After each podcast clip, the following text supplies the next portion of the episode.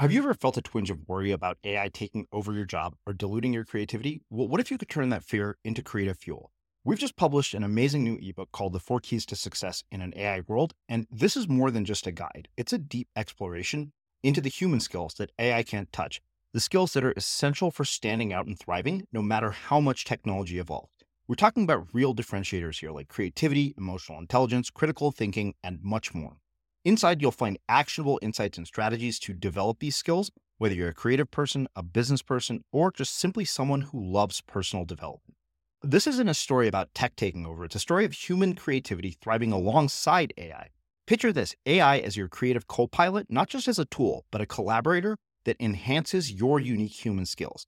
The Four Keys ebook will show you exactly how to do that and view AI in a new way that empowers you instead of overshadows you. Transform your creative potential today. Head over to unmistakablecreative.com slash four keys. Use the number four, K E Y S. That's unmistakablecreative.com slash four keys and download your free copy.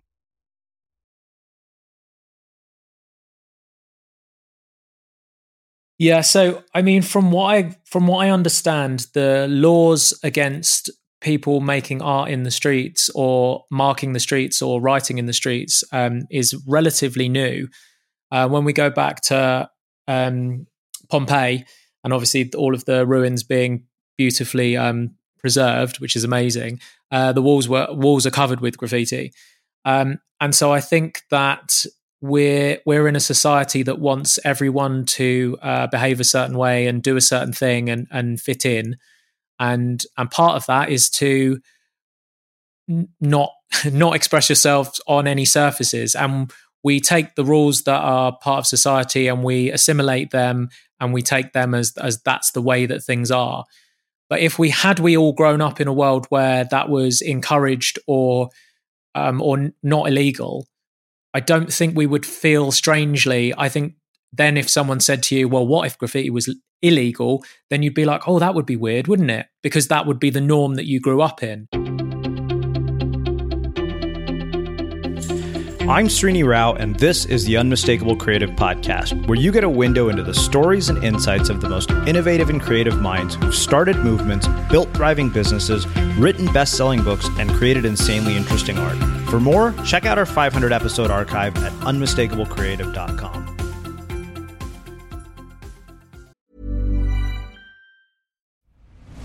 I'm Nick Friedman. I'm Lee Alec Murray. And I'm Leah President. And this is Crunchyroll Presents The Anime Effect.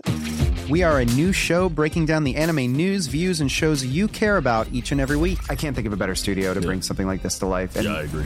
We're covering all the classics. If I don't know a lot about Godzilla, which I do, but I'm trying to pretend that I don't right Hold now. it in, hold on.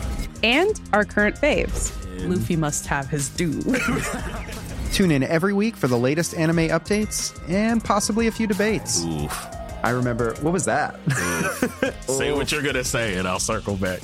You can listen to Crunchyroll Presents The Anime Effect every Friday wherever you get your podcasts, and watch full video episodes on Crunchyroll or the Crunchyroll YouTube channel.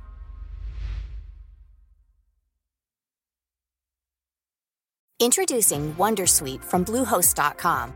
Website creation is hard. But now with Bluehost, you can answer a few simple questions about your business and get a unique WordPress website or store right away. From there, you can customize your design, colors, and content. And Bluehost automatically helps you get found in search engines like Google and Bing. From step-by-step guidance to suggested plugins, Bluehost makes WordPress wonderful for everyone. Go to bluehost.com/wondersuite.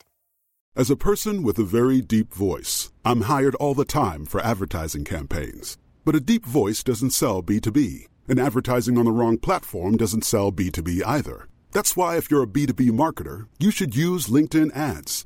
LinkedIn has the targeting capabilities to help you reach the world's largest professional audience. That's right, over 70 million decision makers all in one place. All the big wigs, then medium wigs, also small wigs who are on the path to becoming big wigs. Okay, that's enough about wigs. LinkedIn ads allows you to focus on getting your B2B message to the right people. So, does that mean you should use ads on LinkedIn instead of hiring me, the man with the deepest voice in the world? Yes. Yes, it does. Get started today and see why LinkedIn is the place to be to be. We'll even give you a $100 credit on your next campaign. Go to linkedin.com slash results to claim your credit. That's linkedin.com slash results. Terms and conditions apply. Ryan Reynolds here from Mint Mobile. With the price of just about everything going up during inflation, we thought we'd bring our prices down. So to help us, we brought in a reverse auctioneer, which is apparently a thing.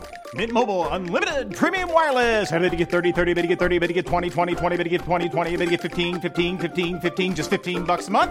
So, Give it a try at mintmobile.com slash switch.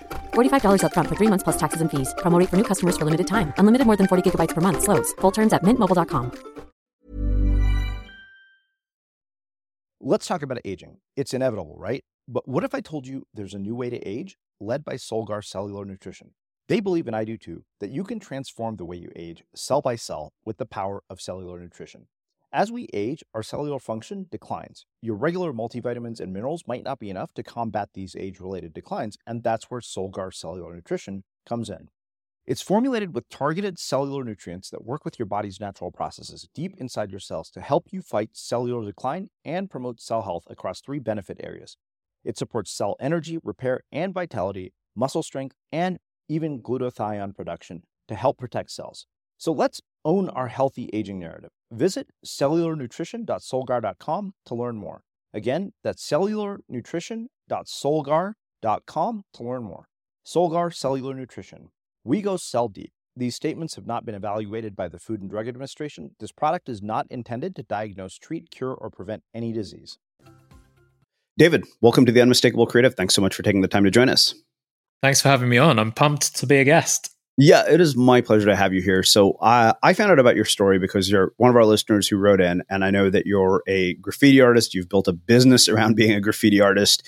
Uh, and when I saw what you had done, I was immediately intrigued because I've always been very intrigued by graffiti, particularly because I can't draw, but some of the more you know informative guests and people have an impact on me, like Erik Wahl, um, you know, was also a graffiti artist. So I thought this is kind of a no brainer. I want to have this conversation. But before we do that, uh, I want to start by asking you, what did your parents do for work, and what impact did that end up having on the choices that you've made with your life and career? Sure. So um, I am actually really excited to um, talk to you about my parents because, um, and I knew I knew you would ask this because it's uh, like kind of a, a, common theme that, that you mm. ask a lot of people. Um, so I was super excited to talk about my mum and dad because um, no one ever asks me that and no one really ever is ever worried about sort of who your parents were and and i think our parents are so formational for us that um, i think they're a big part of every single person's life. So um, so i was adopted um, at about two years old um, and so i have no real memories of my birth family in inverted commas um, but I believe that the people that love you and look after you are your family. So I've never had, uh, when I was growing up, people would find out that I was adopted and say, Oh, don't you ever want to go and find your real family? And for me, my real family were my mum, my dad, the people that were, were looking after me. Um, so for careers, um, they both worked extremely hard. Um, and we didn't always have much money, but um, there was always food on the table. Um, I had absolutely no complaints. Um, and so my mum and dad thought that they couldn't have children, and so so they adopted me because they wanted to have a kid. Um, and then my sister came along, um, and she was naturally born um, through them. She was a surprise, as happens sometimes. Um, and she was born. Um, she's was unable to walk or talk. Um, she had something called Rett syndrome, which is a strange um, disorder that only affects girls. If boys are born with it, they're stillborn. Um, and having um, having a sister essentially in a in a wheelchair who was who was never able to um, communicate through words um, was kind of quite uh, well. Obviously, had a huge impact on my life. Um, and she was she passed away. so she uh, she passed away when she was uh, 24, I think. Um, and so she was such a beautiful light of, of, of life and energy, and she was um, she was so smiley, and she loved Disney movies. And um, although we've never had a conversation, I I loved her so dearly. Um, and so growing up with her, my mum, I think my mum maybe feels guilt about it um, because she said to me in the past um, that I was a essentially a, an only child because all of their attention was taken up with my sister because my sister would be in and out of hospital and and it was kind of quite hard for them. Um, I never I never saw it that way, and I never held any sort of um, bad fe- bad feeling towards my mum and dad for um, for how they raised me. So they um, they were always super kind of behind anything that I did that was creative. Um, they were super behind like any anything that I did that was um, academic. I guess they they were just really supportive of of me. Um, I guess like the the Carol Dweck thing um, of mindset. They although they hadn't read that book, I think just instinctively they they praised me for working hard at something rather than um, rather than the results. It was it was the work that was praised, um, and so I I liked to please them. So uh, I would draw pictures for them constantly, and um, and I loved coloring books and and yeah, and um, my dad was a plumber. Um, he's retired now, and he um, just had like a ridiculous work ethic. Um, even at sort of 10, 11, 12, I knew that he wasn't charging enough for his work um, because I knew that he was the best at what he did. He was a craftsman. Um, I mean, it's it's plumbing, it's pipes, it's water, um, it's it's fixing the toilets, like things like that. But um, he was without doubt the best at what he did, and I knew that because of I would I would go to work with him sometimes, and and I would see how much care and attention that he put into things, and just when so many people start to say that you're the best at something, it's it's clear that that person clearly is the best at something. Um, and I think he always had um, something, and we've spoken about it in recent years. He always had something sort of holding him back um, it, when it came to charging enough. Um, but I definitely learned a lot of work ethic um, from him, and then I learned um, empathy and love from well from both of them, but specifically from my mum um, and her and my dad both um, became foster carers after my after my sister passed away.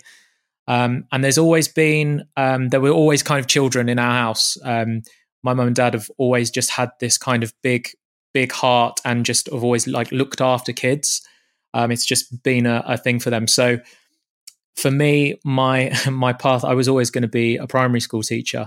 Um, that was kind of because I was always around kids because there was always some in our house, and I was like looking after them a lot of the time. Um, that was the path that I was set on. Um, but then I found graffiti, and things went a very different way. Mm. Okay, so we'll we'll talk about how you found graffiti in a moment. But uh, how old were you when you realized that you were adopted, or when you were so, so my mum and dad um, they told me from as from as early as I can remember. So it was never a sit down and a big kind of bombshell moment. Um, it was just you were grown in another lady's tummy, and then uh, and then we then we then you came here and we looked after you. Um, and they they always said, oh, if you want help, like um, as soon as you're 18, you'll legally be able to go and find your birth mum, and if you want help doing that, then we'll set everything up and we'll we'll help you. Um, so they always gave me that option. Um, for me, it never it never came up. It's never something that I've really thought about. Um, I've I had my mum and dad. I didn't want another set of parents. Um, and I also didn't want to turn up in someone's life after 18 years and potentially um, turn their world on its head by yeah. saying, Hi, I'm the son that you forgot about. yeah. Well, you know, the reason I asked how old you were is because I I can't help but wonder how your understanding of what that means, what it means that you're adopted, changes with age. Because I think as a five year old, you say, okay, well, I was grown in another woman's stomach, and that's the extent of which you can make sense of it emotionally. Um, so I, I, wonder, at least maybe that's what I th- perceive it to be. Um, how did your understanding of what that meant change with age? It's it's very hard to say because it it everything happened I've, I feel like I've always felt the same, and perhaps that's inaccurate. But um, my and my mum's always said, um, kind of in, in, later life, talking to her about it, she's always said that you you never asked, um, and you were never particularly inquisitive about um, your birth family. We would sort of we would have to bring it up with you, um, every now and then, and you would say, "Oh no, uh, yeah, well maybe one day," and then I'd just kind of dismiss it. Um, so I feel like it's never been something that I've I've because I know some people that have been adopted feel like a big hole in their mm. life, um, and I never felt that. I never had a longing to to go and discover this other part of my history. I guess it's it was just never a driver for me. Yeah. So, in the midst of this, you have a sister, and so your parents, you know, get to give birth to a child after they're thinking that they're not going to be able to give birth, but then she has, you know, numerous health issues, and, and she turns out this way. I wonder um, what what was the impact of that on your parents, and the impact of that on their relationship with you. Um, I think the impact must have been huge um, because she was she was a constant um, she needed attention constantly. Um, they had to do everything for her, um, from from dress her in the morning to feed her um, for for the whole of her life. I mean, she did. She went to school, and she had she had they had a lot of help in terms of care and aid that's that's sort of provided. But but I mean, most of the time they were doing most of the stuff themselves. and that's uh, that's a huge burden. Um, and I think not knowing if your child is is going to, or not knowing how long your child is going to live, um, I think is a is is a huge weight to bear. Um, but they never. I mean, it was never. I didn't grow up in a sad house. Um, I grew up in a very a very happy house, and um, there would be problems with Joanna, but we would we would get through them and that that was it. We all sort of um, we all sort of came together, and and my mum just sort of carries everyone through, um, which she continues to do. With uh, if my if my dad's my dad's just got over cancer, and my mum got everyone through that, and my my grandmother's ninety six, and uh, and she has various ailments and stuff, and my mum gets her through all of that. So um, she she carries the the family, and and I do often sort of think like, who who carries you? Um, and I mean, I know my dad supports her a lot, but it's it's um yeah, it's difficult to be the one to sort of shoulder all of that. And certainly with my sister, she definitely did. Yeah. So I think that what struck me most is that you said you you know you grew up in a family that was happy, and I, I wonder you know why you have this we have this sort of relativity of grief right? Where people who have nowhere as near as difficult a life uh, find themselves complaining more or treating their problems like they're the end of the world when you know somebody like your own mother uh, can deal with such a difficult situation and yet do it in the way that you're describing. Like what do you think it is that's the differentiator between those two types of people?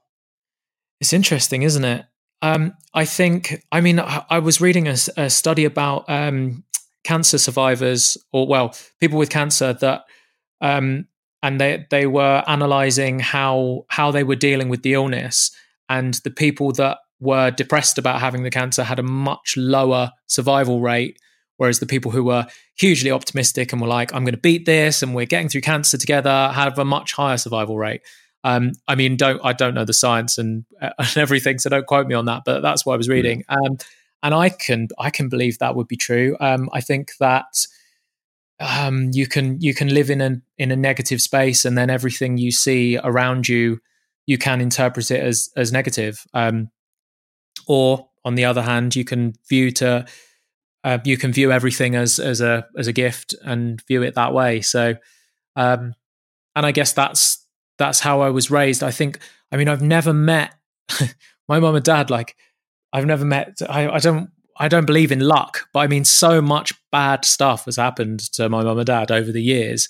Um, but they've never they're always optimistic and and cheery and they kind of get through it and that's just the way it's always been so um hugely lucky to have have grown up in that sort of environment knowing that um this is a problem now but we'll get through it and then it won't be a problem anymore and then it will you'll just move on um and keep going so i i don't know what i don't know what the differentiator is um i mean i I suffered from um, chronic fatigue syndrome for about five years, um, and I found it hugely hard to um, to get out of bed, to to even to open the curtains because um, I was really light sensitive. And um, that was at, at 16 years old. So I missed all of the kind of space of of like going out and getting drunk with your friends, which is what what all my friends were doing. Um, and I really like missed a huge chunk, like five years of of that really um, pivotal pivotal determining stage of of you finding out who you are and mm. your identity and everything. Um, and at the end of that, I I feel like I mean I gradually got myself out of it through routine and and just like perseverance and determination. But I I could view that I could view my sister's death. I could there's a lots of things that have happened in my life that I could let bring me down and I could I could dwell on them. Um, or I mean I've I've looking over on the mantelpiece, there's a, a photo of my sister's beautiful beaming face. Um, she had, like she just had the most magical smile. I'm looking at a picture of her right now, um, and I cherish though I cherish that short time that I had with her, and rather than um, lamenting her death, um, and I mean when when she when she did die, she was in a lot of pain, um, and she was at a pivotal stage where um, she was going to have to move from the school where she was at the school that she was at actually allowed her to stay an extra year um, because they loved her so much, and it was just kind of unheard of. They literally just let the student stay for an extra year um, because they wanted to hold on to her for as long as they could. And she was when she died, she was just about to move into sort of more uh, more adult care, where I don't think she would have been looked after in the same way, and I don't think she would have been as happy. Um, so rather than than dwell on her death. Obviously, I'd much rather, but like I'd give anything to go and hold her hand now. Um, but I'm I'm more happy and grateful for the time that we did spend together, rather than focusing on um, not seeing her again. Yeah. Well, let's do this. Let's shift gears a bit and actually get into your work. Uh, you mentioned that you were on the path to becoming a primary school teacher and then you know, graffiti artist. Like those are wildly divergent paths. So what the hell happened?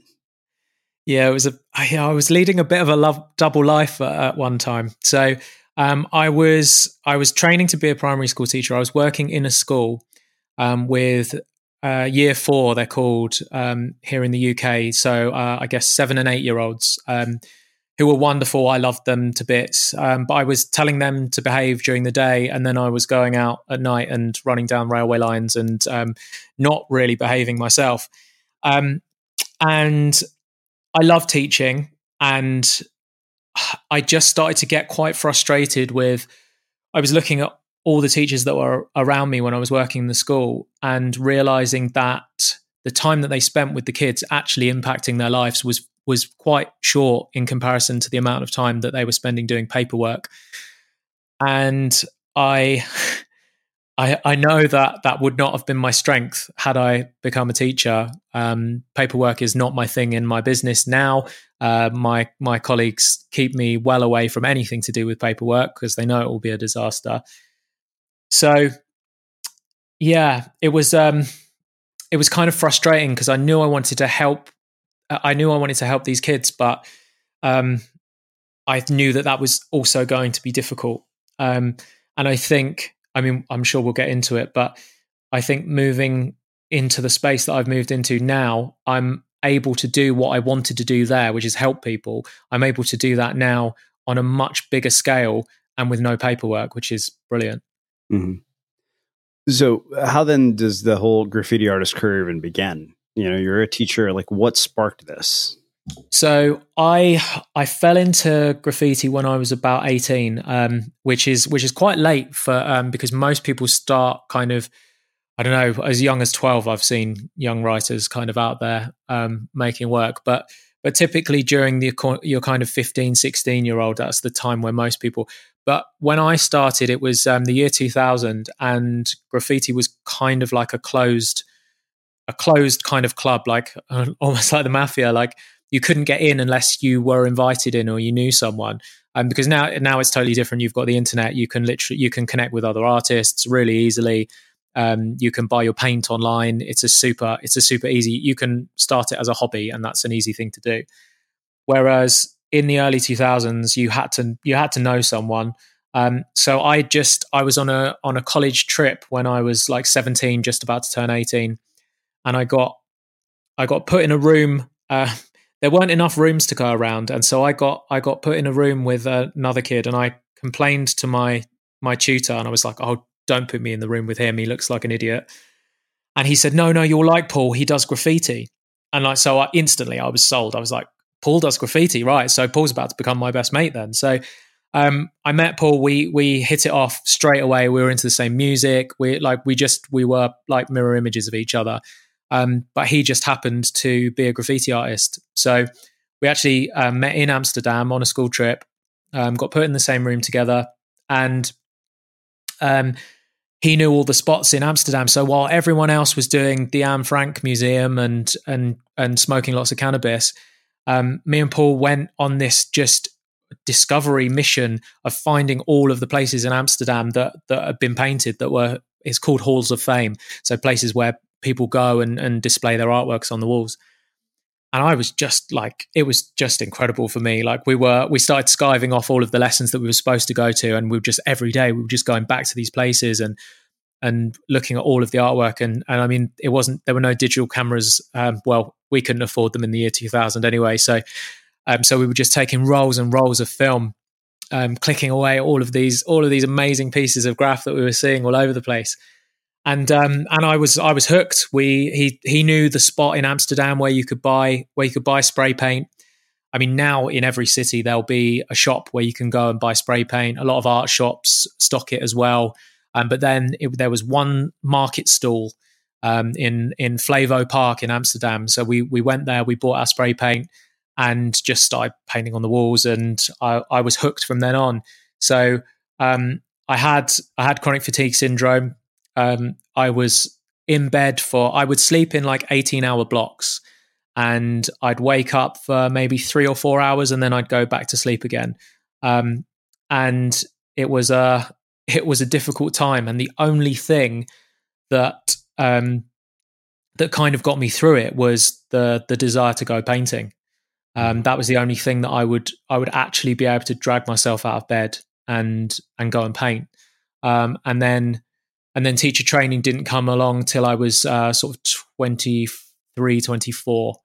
Um, so by that point, that was when I'd, I'd kind of come out of, of CFS. But um, during that time, the only thing that kept me going, I, I had a li- little like part time job um, to pay the bills and and graffiti, and that was it. And I was hooked. So I think the one of the things that's particularly interesting to me about graffiti as an art form, uh, you know, you actually uh, kind of alluded to it, the fact that you know it's seen as this thing where one, you're not welcome to the club, but I think the other thing, and I don't know if this is the case in the United States or in, in the UK, but I think typically when you think of graffiti, you think of vandalism like the two kind of are synonymous with each other. And and what's amazing is that you see some vandalism, but it's just like breathtakingly amazing artwork. Uh, so I, I wonder, you know, as somebody who does this for a living, like what are your thoughts on that perception? You know, what do we do to unwind that? What misperceptions do we as people who are, are not graffiti artists have about all of this? Yeah, so I mean, from what I from what I understand, the laws against people making art in the streets or marking the streets or writing in the streets um, is relatively new.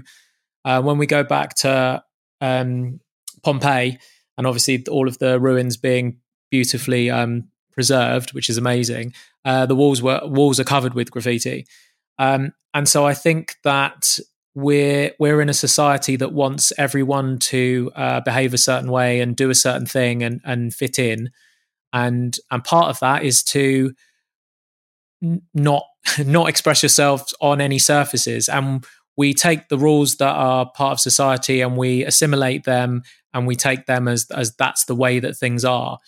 But if we had we all grown up in a world where that was encouraged or um, or not illegal i don't think we would feel strangely i think then if someone said to you well what if graffiti was illegal, then you'd be like, oh, that would be weird, wouldn't it? Because that would be the norm that you grew up in. Um, so we just happened to to develop these rules and laws. And I mean, I do understand it to a degree um, that you couldn't just have mayhem of anyone being able to walk up to any surface and deem it art and do right. what they want. Um, but I do love. So I think obviously the the work that we do um, is is very. I mean, a lot of my paintings are photorealistic, um, and they're the sort of things that people will take a lot of photos of, and will they can't understand that it's been created with spray paint, and they go up and touch it because they think it's coming off the wall and things like that. Um, and I, I understand people's kind of gravity towards that. But what a lot of people say to me is, "Oh, I really I love graffiti, but I don't. I really I just like the good stuff. I don't like the tags and all of that rubbish." Mm. Um, and to me, when I when I'm kind of traveling on the, on around London on the railways or on the buses or anything like that, and I look out the window and see a tag, that to me is someone that's on a journey. Um, and it's a it's a strange subculture um, and I mean, it's something that I, I left I left that subculture behind um, when I decided to do graffiti professionally um, and and make it my job. I also made the decision of well, I can't also do it illegally because right. that would that yeah that would really jeopardize um, what I'm doing. Yeah. So I so I have this kind of weird um, relationship with it. I I still I still love the illegal stuff. Um, because I sort of I I remember that energy and I just and I I see it out there and I know that the lengths that the guys that did it went to to do it and I kind of and I still respect that um, in a strange kind of way as well and I and I guess in a way I miss it. Yeah. This is Paige, the co-host of Giggly Squad, and I want to tell you about a company that I've been loving, Olive and June. Olive and June gives you everything that you need for a salon quality manicure in one box. And if you break it down, it really comes out to $2 a manicure, which is absolutely insane. It's also so easy to get salon worthy nails at home with Olive and June. The difference between how your nails used to look when you did them yourself and now with the Mani system is a complete game changer. The best thing about Olive and June too is it's a quick dry, dries in about one minute, lasts for five days, and full coverage in up to one to two coats. Visit oliveandjune.com slash perfect Mani 20 for 20% off your first system. That's oliveandjune.com slash perfect Mani 20 for 20% off your first system. Say hello to a new era of mental health care.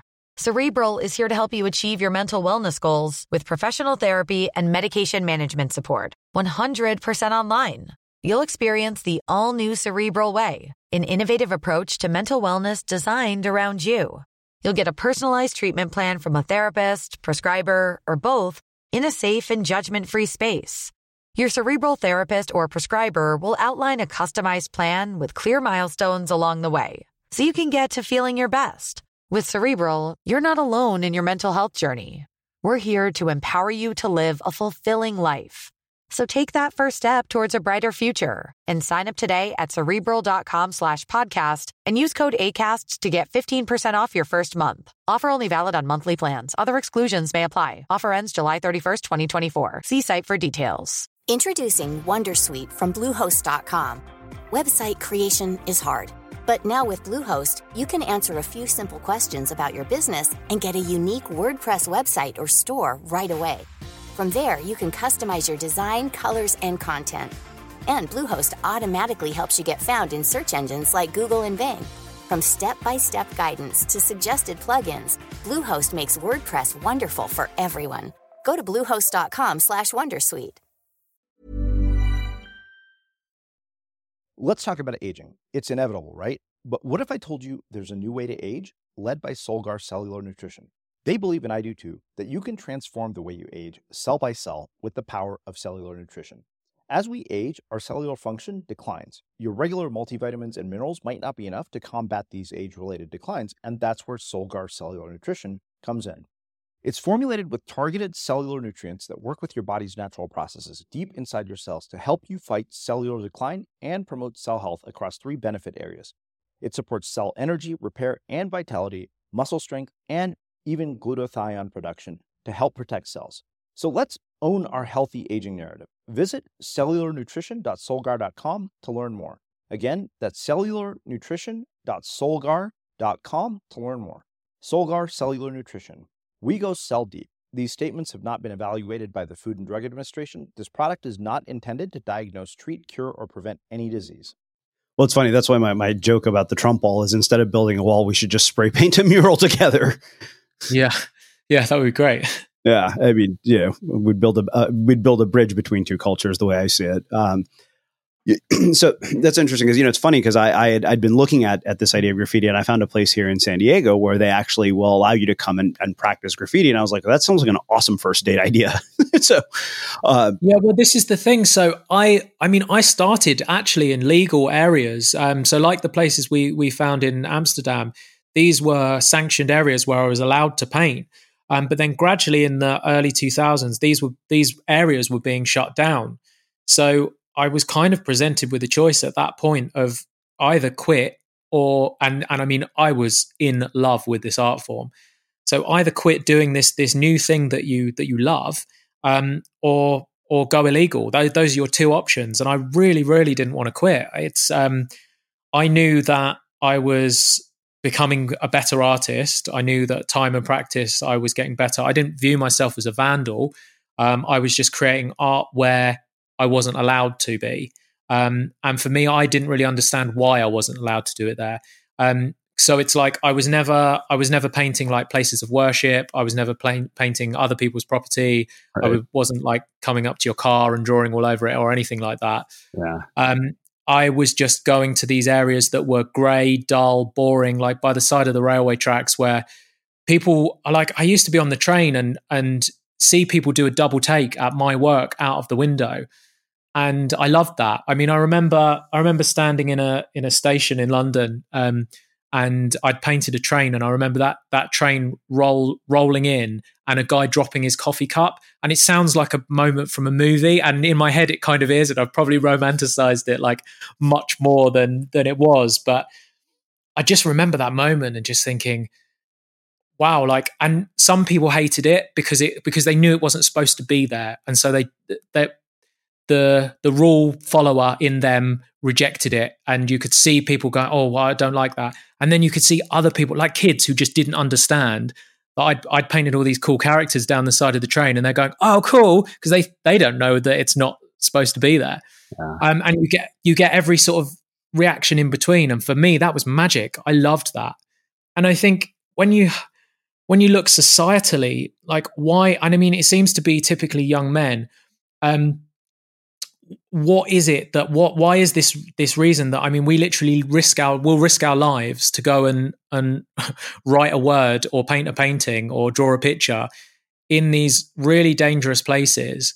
Um, I feel like there must be something deeper societally that's going on that's that's pushing us forward to to do that whether it's a displacement of um, feeling that you don't belong or or trying to find your voice or um, or, or almost like I guess like kind of reclaiming power of of we live we live in this country and it, everything's dictated to us by this government that's passing down all of these laws and and I'm 16 and I who am I and and just going out there and just sort of finding yourself yeah. if that makes sense. Yeah, it does. I I think that what's particularly interesting to me is you know you do this as a professional and I wonder uh, too, you know, are there ways that we, uh, you know, as a society can say, okay, let's have more public spaces where people can go and make art and, and graffiti becomes a public art installation where it's not seen as, as, you know, vandalism or, or something illegal. We say, hey, these are designated spaces where anybody can do this. Um, so I wonder, you know, what does that take? Is that basically, you know, lawmakers and policy and, and you know, uh, communities working together to make that happen? And then the other thing, you know, sort of related to that, you know, you mentioned a 16 year old kid. So, you know, let's say that you have a kid who has shown, you know, a clear artistic interest. Uh, I don't know many parents, at least, you know, not mine, or even potentially even some listening to this, who, if they found out their son had this sudden expressive talent, would be like, you know what, go start with graffiti. Uh, how do you, and yet at the same time, you know, from the hundreds of conversations I've had with artists and performers, I know that anybody starting at that age like has the potential for mastery at a craft. So how do you reconcile those two things? it's very, very, very difficult. So I think that as as parents and teachers, we have the interests of our of our students or our kids at heart. Um, and I think that's why so many so many parents are, tell their kids to get to get a job because that's the way it was for their generation, and that's what they think is safe. And they are worried that if they've got a, a son or a daughter that's that's really into music, for them, they don't understand that you could literally be on YouTube in your bedroom and then that can be your career. Um, so they worry and they say, and they dismiss creative things and they say, don't do that. Um, and and it, it, kind of gets squashed in a lot of people. Um, I mean, my like my family knew that I was painting illegally. Um, my mum said, if you end up in a police station, do not expect me to bail you out. Um, she was like, that's your mess and you can deal with it.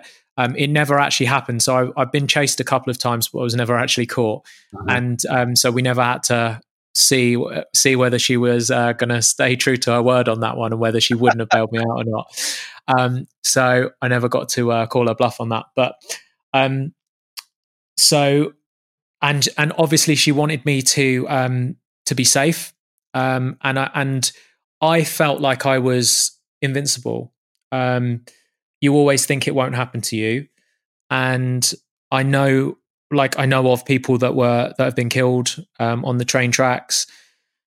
And I mean, I go into schools and I I do I do a lot of talks in schools um, and universities, and I I would be a hypocrite if I said to the kids, "Do not do illegal graffiti," because they'll say, "Well, for ten years you did."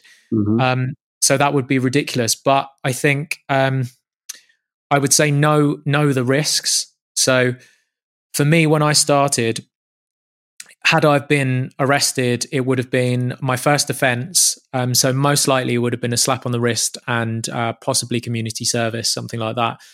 Um, then, as the world started to change, um, sort of, well, after 9 11, um, if you were caught painting a train, um, and I'm, i think these laws came in 2003 or four, um, but if you were ca- caught painting a train in the UK, it's now classed as terrorism. So, um, and it can be an in- instant jail serve, uh, instant jail um, sentence. So, I think that when I got into it, the risks were significantly less. Obviously, the the risk of injury and and fatality were were there. Um, but so I, I would say, I mean, I would never encourage anyone to do illegal graffiti, but at the same time, I can't tell them not to because it's what I did. Mm-hmm. Um, I, I just think be aware of of what could happen. Um, you always think it won't happen to you, but I know people who've been sentenced to like three and four years in prison for making art.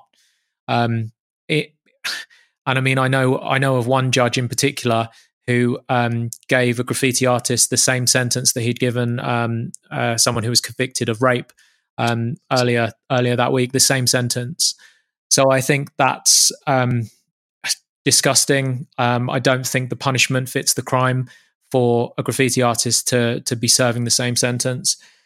But um, that's just the way it is, and that's something as a as a young artist. If if you've decided to take up graffiti, that's something that you have to consider um, there is the new cousin of graffiti street art, which is um, a lot safer option. Um, you can you can go around finding um, wall owners who are happy to give you spaces where you're not going to get prosecuted. Um, I think that certainly the areas that are, are legal where you're illegally allowed to paint, that's definitely changing because and again it comes down to money because a lot of local authorities realize that it brings tourism into the area. So where where our studio is based in East London, um, specifically the Shoreditch area, there's paintings everywhere, and I mean you'd be hard pressed to go out on a day and not find a graffiti artist painting a wall down Brick Lane or um, near Shoreditch at some point um, during the day, like because they're they're always there. Um, it's where we make a lot of our work as well, mm. and I mean literally you can book on a street art tour that will take you around the area and will point out the different um, the different artists and the different um, pieces that have gone up by by international names. Um, street art is something that anyone can get into, and they don't have to ever break the law. I know several street artists that have never painted illegally, but they paint outside and they use spray paint, and that's great.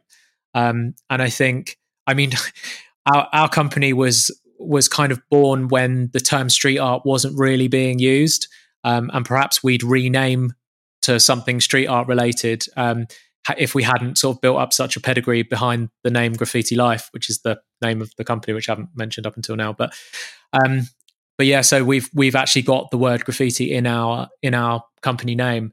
Um, but I mean, I'm I'm fine with that, and because I think that it speaks to where a lot of our artists came from, and some some of our freelance artists that are still sort of involved quite heavily in that scene. Um, so yeah, I think it is changing, and I think it's changed because the public perception has changed. Mm-hmm. I think that people no longer see it as an eyesore um, or as vandalism or destruction. I think that people can relate to what they see, um, and they they they realize that a lot of these people that are doing this are actually amazing artists. Um, uh, what is the most high stakes or high pressure situation in which you've been painting something where you had to run? um, oh god, there's I li- literally I've got hundreds of stories of of just the stupid stuff that I did when I was younger. Um, so I've been, I mean, so the the very very first time that I painted illegally was um, right outside. There's a, a, town in the UK called Brighton, and it's a seaside town. It's uh, on the coast, and people go down there on a sunny day. They'll go down there and hang out on the beach. There's no sand on the beach; it's all pebbles, um, and it's it's it's such an arty town. It's a cra- It's I I'd um I'd liken it a lot to um to San Francisco. Actually, it's very very very similar in that kind of vibe of it's creative.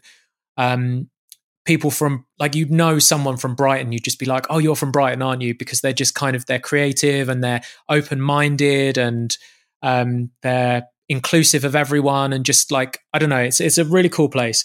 Um, so me and my me and my friend Paul, who taught me how to paint, um, we realised that we could we could get on the train from where we lived, um, which is in Croydon, and we could get the train to um, to Brighton, and we could get through because there was no barriers back in those days in the early 2000s. There, there's so many barriers there now that you you couldn't get through without a ticket. But we realized that we could bunk the train every day. So we started spending a lot of time in Brighton. And as the train goes into Brighton station, it's flanked on both sides by two um, sort of massive cliff cliff tops.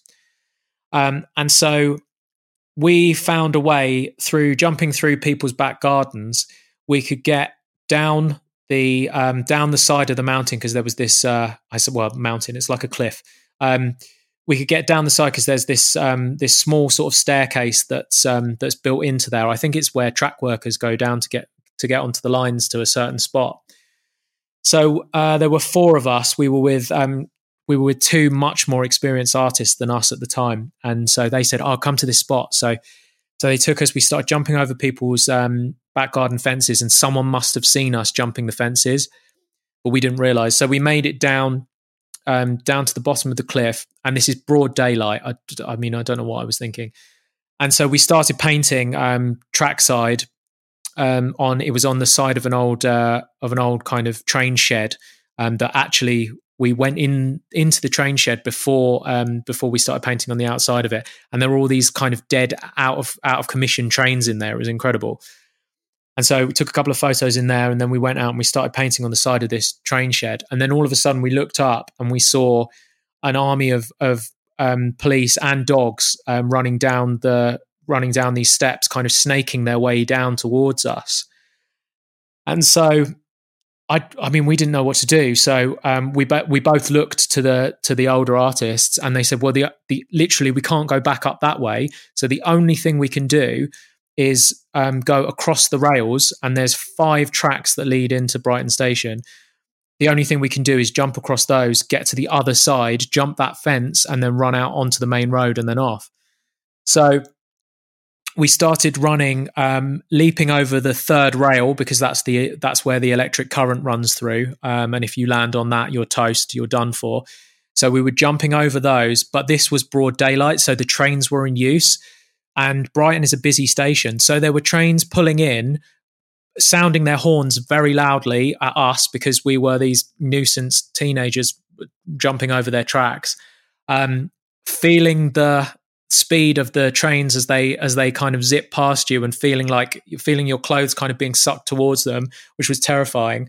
Um, and then I remember one of the guys we were with just started laughing, and that hysteria spread through all of us. So we're all completely laughing, running up, getting chased by the police, jumping over these um, over five um, lines, and then vaulting over this fence on the other side, and and ran, and we got away.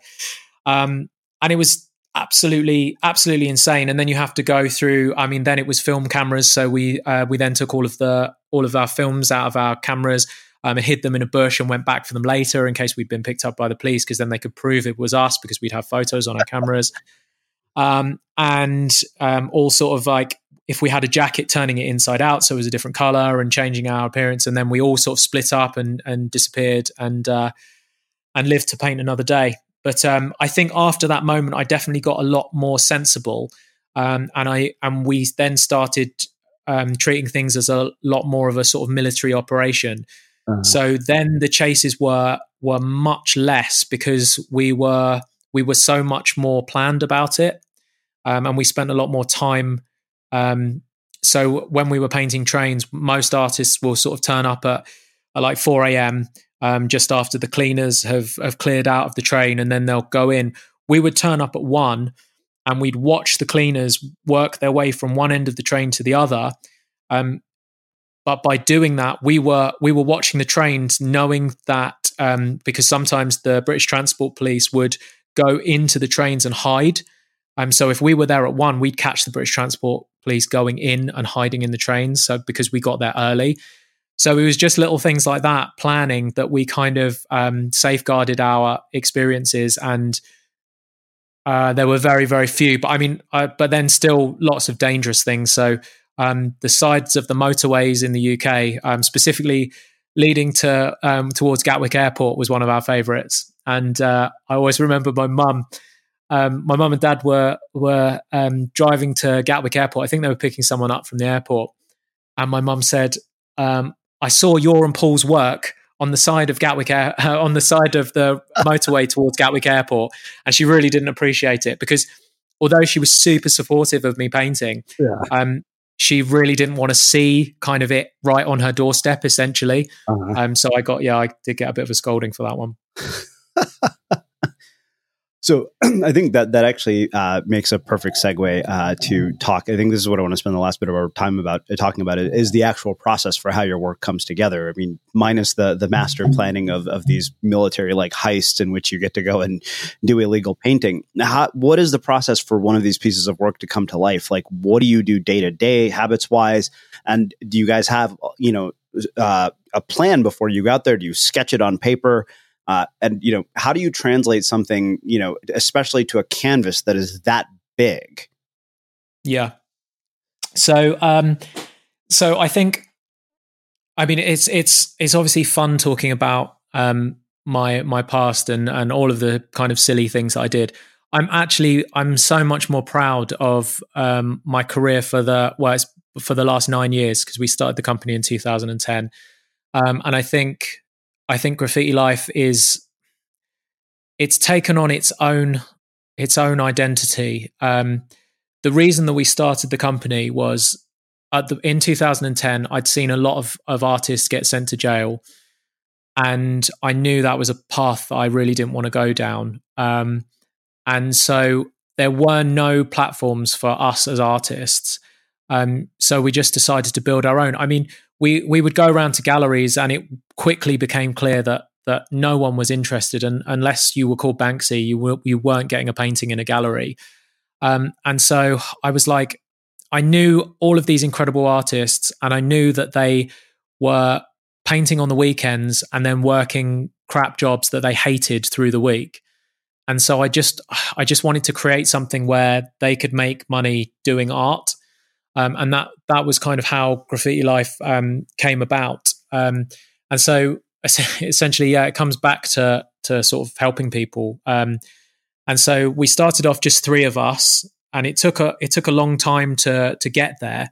Um, but I mean, now we have there's 15 uh, members of staff that work for us now, um, which obviously as a as kind of one of the bosses is a huge kind of burden in the sense of like I have to make sure their wages are paid every month, and there's all of that kind of pressure. And my job has become so different. Um, I mean, I, I, often say I spend ninety percent of my time talking about painting and and the other ten percent actually painting. But um, but yeah, I mean, um, so in terms of our of our process, since having the company, we you, we don't have the the kind of um, we don't have the pressure of knowing we're going to have to run at any minute.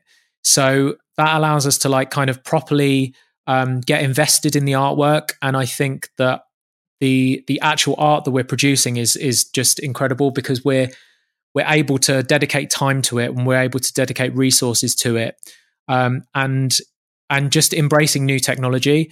So i mean we've we've just had a, a mural go up that um, we've incorporated ar technology into it.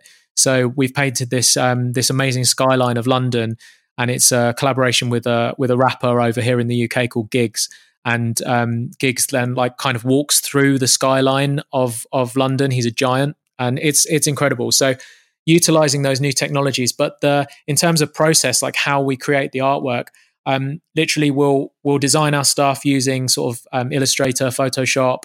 Um, we will what we do a lot of the times is we'll put a grid over the artwork. So I've got an A4 sheet of paper in front of me.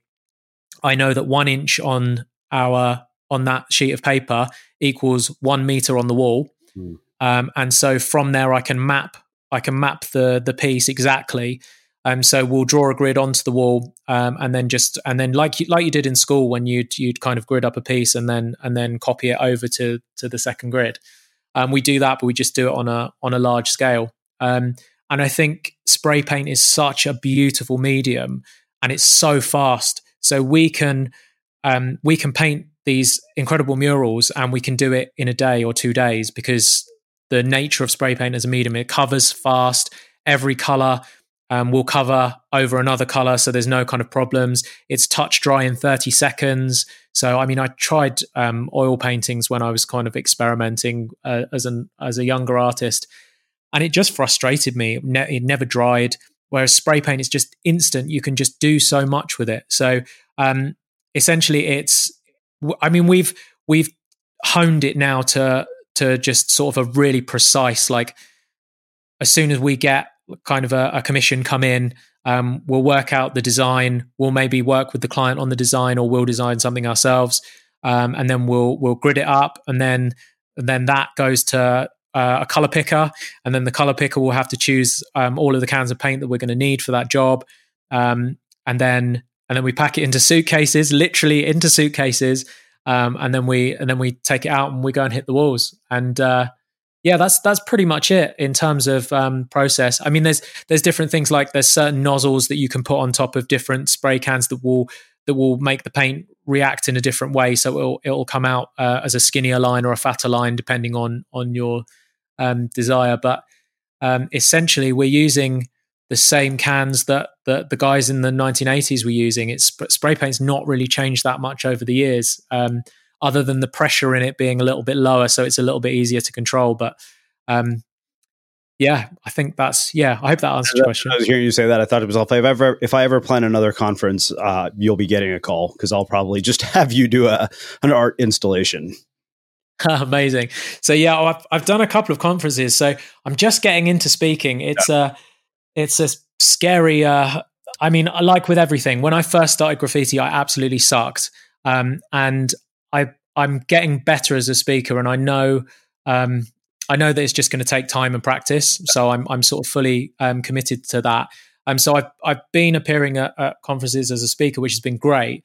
Um, but another thing that we that we do is um, like graffiti team building. Uh-huh. So what I like to do is get a load of delegates that have never painted before, and again, it's the teacher in me comes out.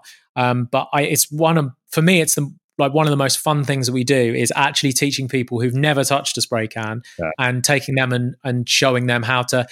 Normally, we do it for just for just ninety minutes, and in ninety minutes, we can literally take you from I've never drawn a stick man in my life to actually producing something that looks really cool and everyone's That's like amazing. posing by it by the end of it and they're super proud of what they've done. Wow. I love that. I love seeing people like and and it's the scale again, like being able to create something huge and then all pose in front of it. Yeah. Um, in such a short space of time. I love that. So we we do that at quite a few conferences as well, which is cool. Um, yeah, it's it's fun.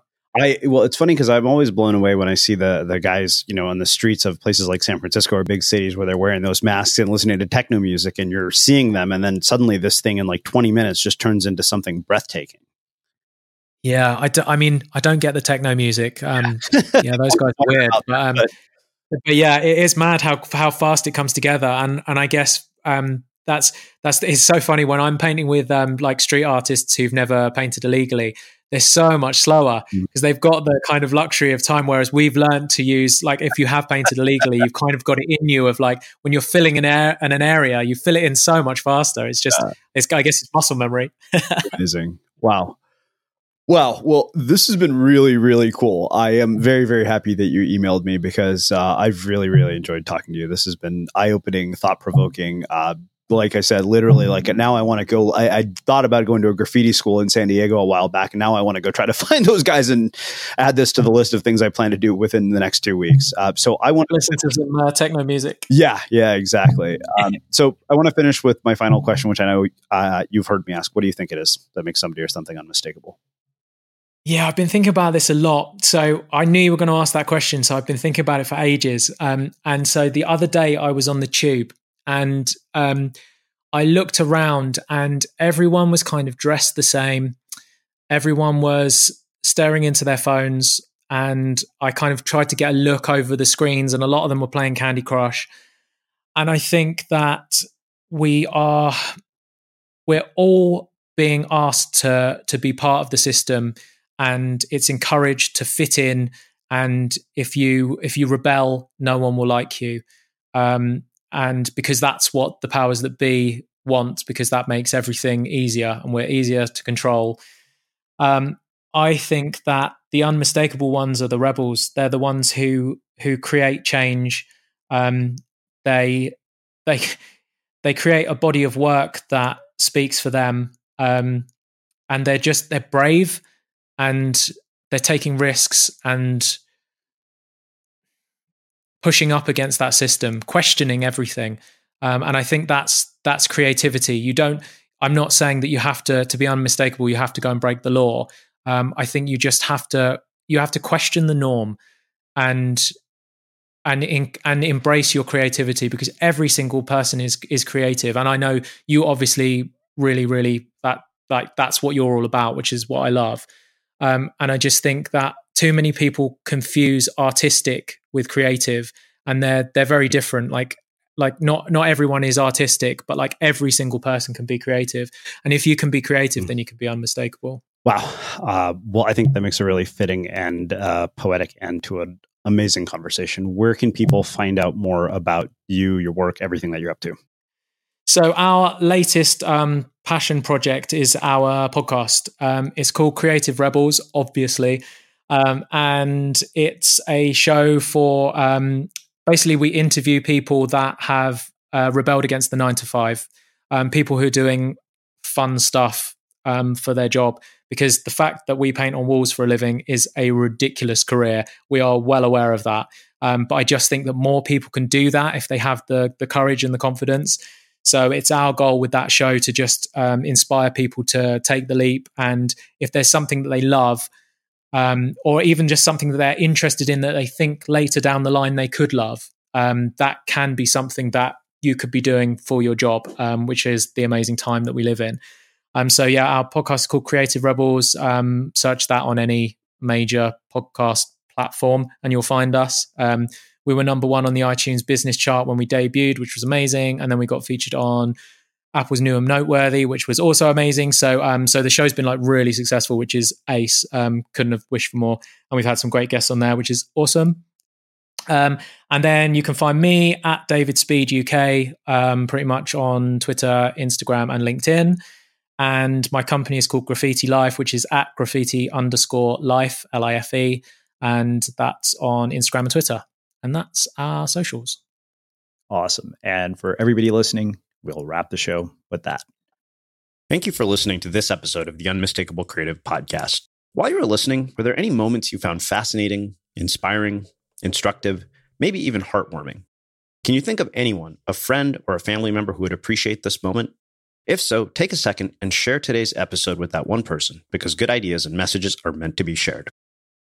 Have you ever felt a twinge of worry about AI taking over your job or diluting your creativity? Well, what if you could turn that fear into creative fuel? We've just published an amazing new ebook called The Four Keys to Success in an AI World. And this is more than just a guide, it's a deep exploration into the human skills that AI can't touch, the skills that are essential for standing out and thriving, no matter how much technology evolves. We're talking about real differentiators here like creativity, emotional intelligence, critical thinking, and much more. Inside, you'll find actionable insights and strategies to develop these skills, whether you're a creative person, a business person, or just simply someone who loves personal development.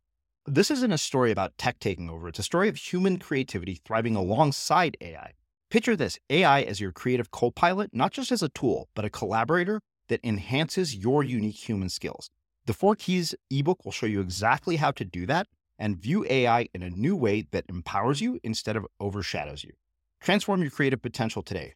Head over to unmistakablecreative.com slash four keys. Use the number four, K E Y S. That's unmistakablecreative.com slash four keys and download your free copy.